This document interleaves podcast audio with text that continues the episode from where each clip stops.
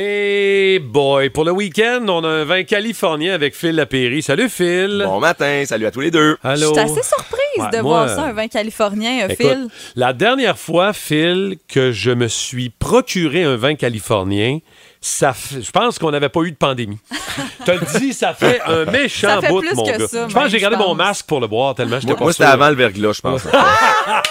Oh boy! Non, mais, Non, si, non, on, mais- si- si on parle de ce vin californien-là ce matin, c'est parce qu'il y a vraiment, il est vraiment exceptionnel. Moi, les vins californiens, je les associe beaucoup. Tu sais, barrique de bois, c'est très capiteux, c'est des gros cabernets lourds.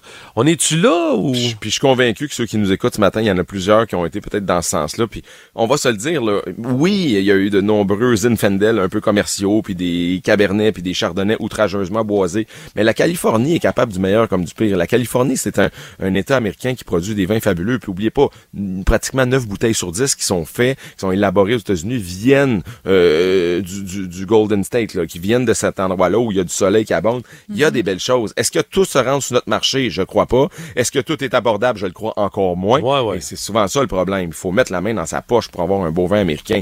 Donc, oui, il y a des vins qui sont délicieux, qui sont faits en Californie, mais c'est dispendieux, puis sont plus rares. Et surtout, n'oubliez pas, c'est un État qui est extrêmement visité par les touristes. Un peu comme l'Ouest canadien. Pourquoi qu'on n'a pas beaucoup de vins de la batterie d'Okanagan chez nous? Ben, évidemment, quand une ville de 8 ou 9 millions d'habitants avec un touriste qui est florissant, ben, c'est consommé localement. Donc, euh, ce matin, là, on n'est pas sur un chardot ou un, un cabernet ou un zine. On est sur une cuvée de cépages rhodaniens. Donc, des cépages des Côtes-du-Rhône, Grenache, Syrah, Cinsault. La cuvée cigare volant, plusieurs gens, là, dans, dans notre âge, Martin, là, 40 ou euh, Merci de 35. préciser votre Oui, âge. c'est ça, oui. Parce qu'une jeune dame comme Caroline, euh, probablement qu'elle avait peut-être pas eu la chance de goûter le cigare volant euh, au début du, euh, au début des années 2000, qui était à peu près 45-50 dollars sur notre marché. On se comprend quand on parle de cigare volant, c'est le nom d'une cuvée. Un cigare pour un Français, c'est un ovni, c'est une soucoupe volante. Et quand on fouille un petit peu plus, parce qu'on veut en savoir, qu'est-ce que c'est ça? En 1954, le Conseil du village de Châteauneuf-du-Pape, en France, a adopté une ordonnance qui interdisait les soucoupes volantes d'atterrir dans les parcelles de vignes.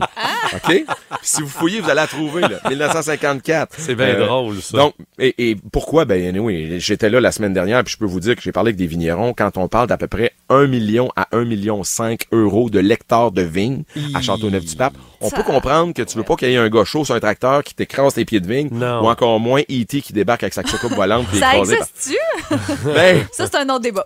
je sais pas si ça existe, mais Randall Graham, le vigneron en arrière de ce projet-là, a trouvé ça extrêmement drôle quand il est tombé là-dessus en disant, bon, ben, on va faire une cuvée cigare volant, on va utiliser les mêmes cépages qu'à Châteauneuf, donc du Grenache, de la Syrah, euh, du, du et compagnie, et on va faire une cuvée méditerranéenne, une cuvée qui ressemble à un Châteauneuf, mais dans la région de Santa Cruz, donc entre San Francisco et Los Angeles. Ça s'appelle cigare volant et c'est plus 45-50 dollars comme avant. À 24,95, Randall Graham se positionne vraiment pour être premièrement un super rapport qualité-prix parce que des, des vins rouges de Californien de cette qualité en bas de 25 dollars, c'est pas rare. Selon moi, c'est inexistant. Ça n'existe pas, ben non. Exactement.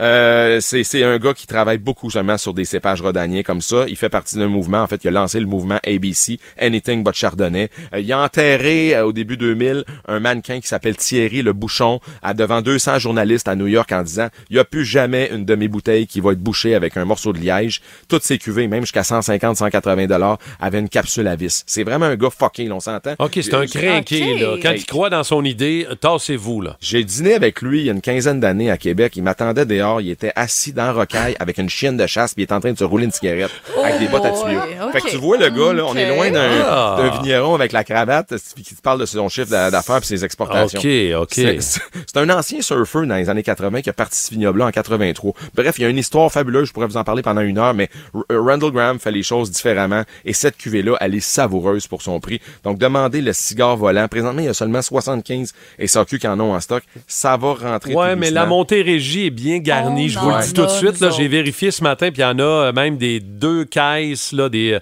24, 30 bouteilles dans certaines succursales de Montérégie. C'est excellent.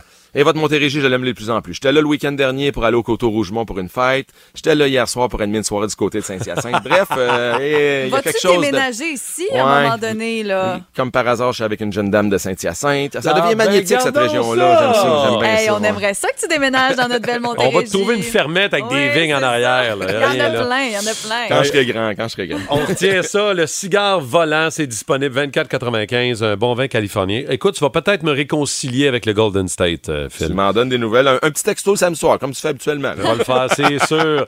Cheers, bon Phil. week-end, Phil. Allez, ma belle Caro. Bye, Martin.